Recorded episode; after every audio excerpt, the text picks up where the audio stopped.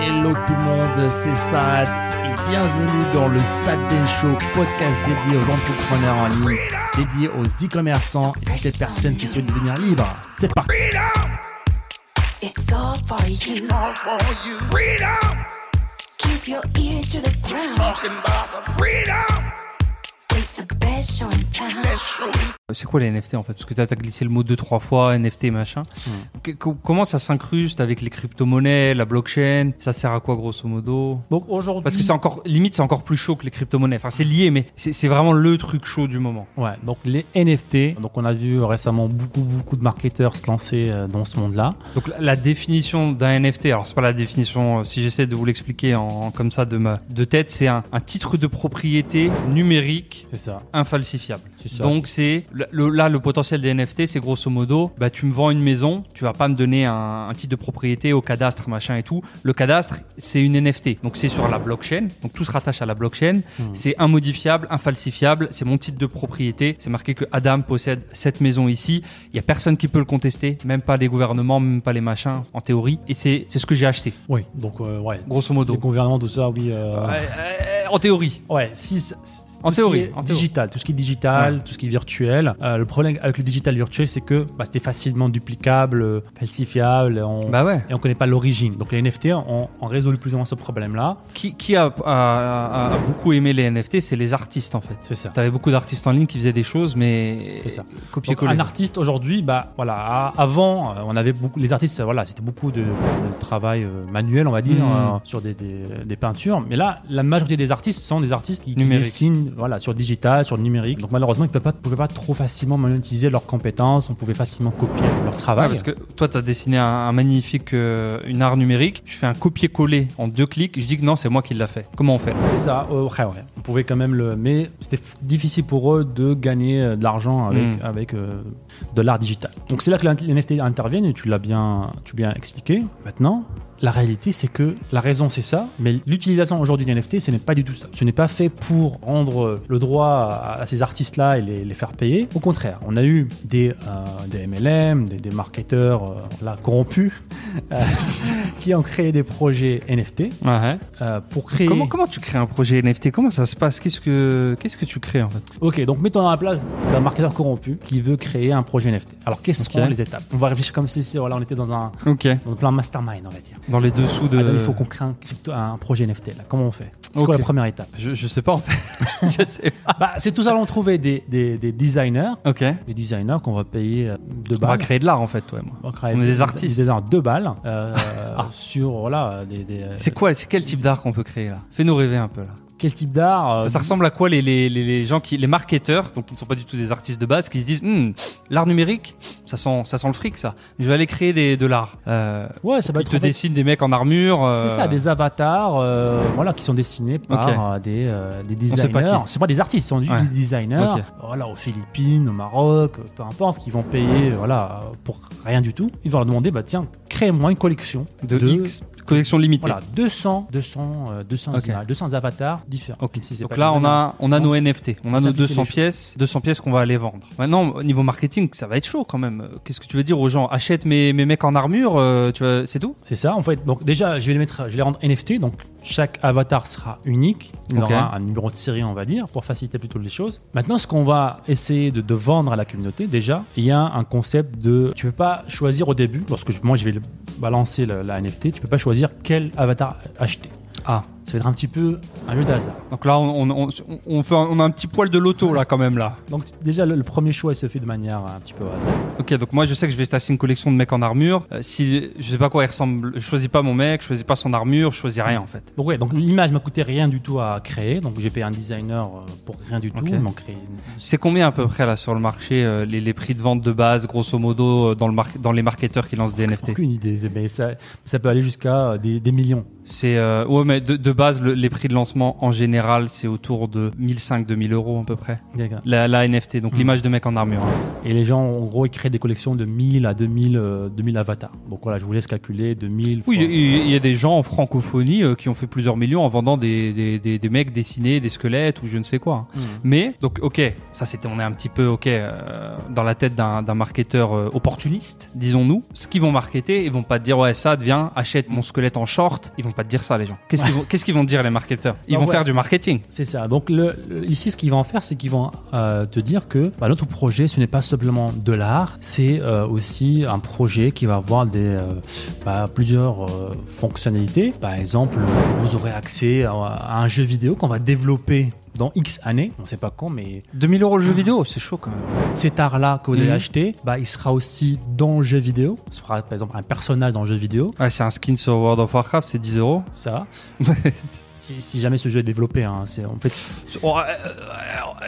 On va pas lâcher des noms parce que sinon on va être persona non grata. Mais je pense que, soyons, pour pas se mouiller, 99% des projets dans le monde ne développeront jamais quoi que ce soit. C'est ça en fait. Il y a beaucoup de promesses, d'accord. Voilà, il y a des jeux vidéo, il y a des meetings physiques. Ouais, il y a la promesse aussi que voilà, les NFT, t'achètes pas que de l'art, t'achètes aussi un club VIP à la mode un petit peu, tu sais, select et tout, club secret VIP où on se rejoint tous ensemble entre gens de la. Elle est belle celle-là.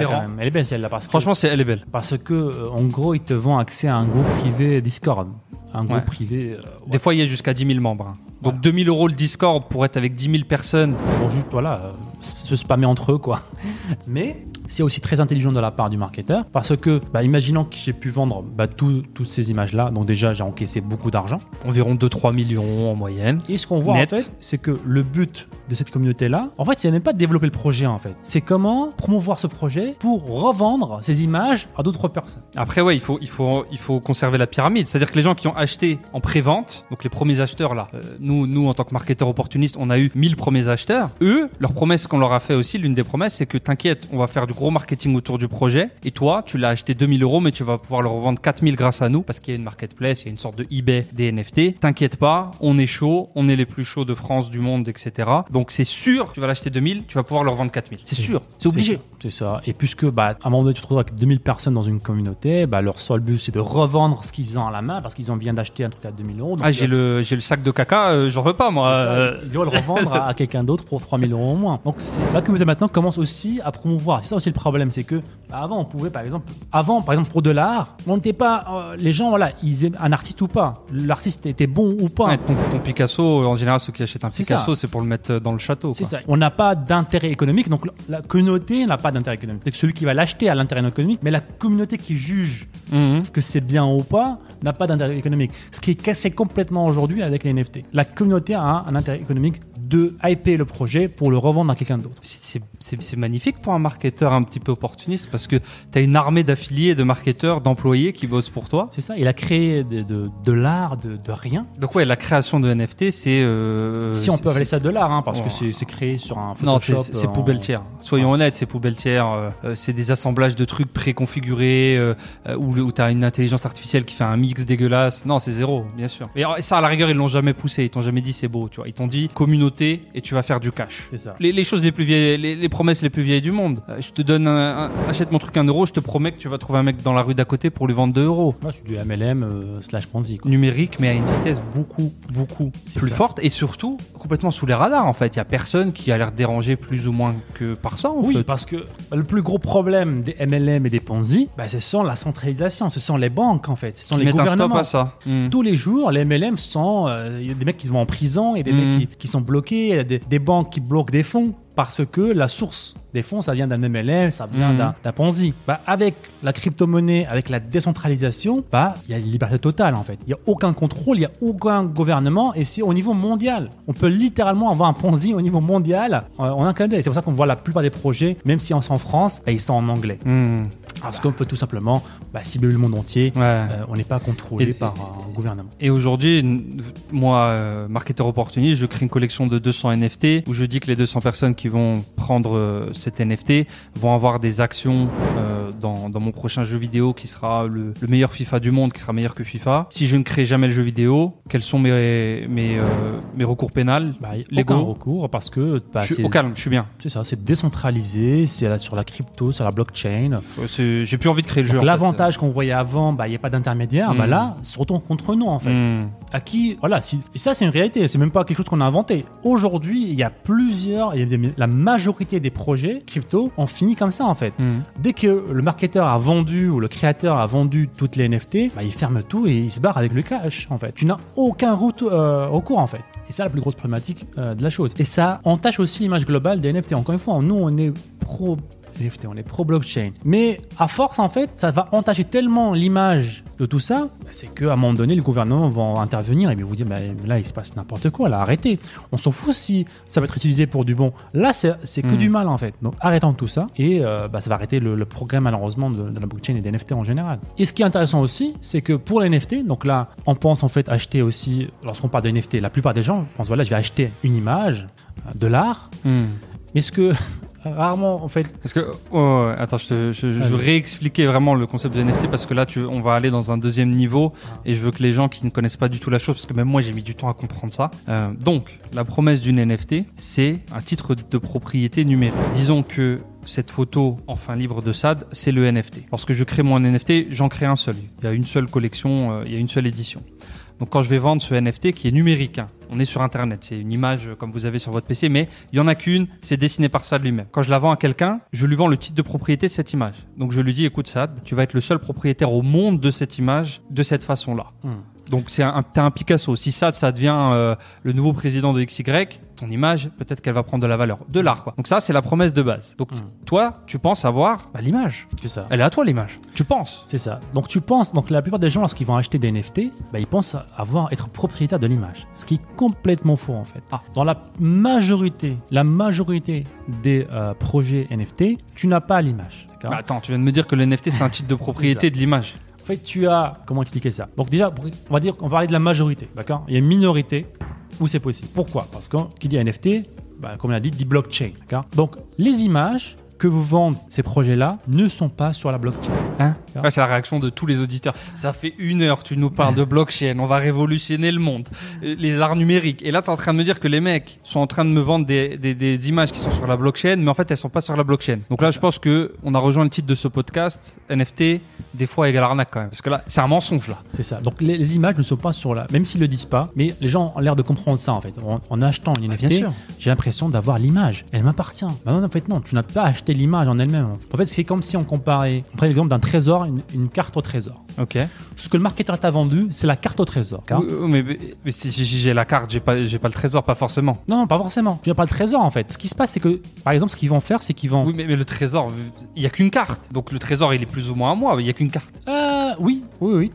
Pour l'instant, il y a une seule carte. Mais imaginons que le trésor, je te dis aujourd'hui, c'est le livre. C'est le livre en fin de livre. Ouais. Tu as acheté la carte au trésor. L'image, vers le livre en fin de livre. Mais demain, voilà, moi j'en ai marre, j'aime pas ta gueule.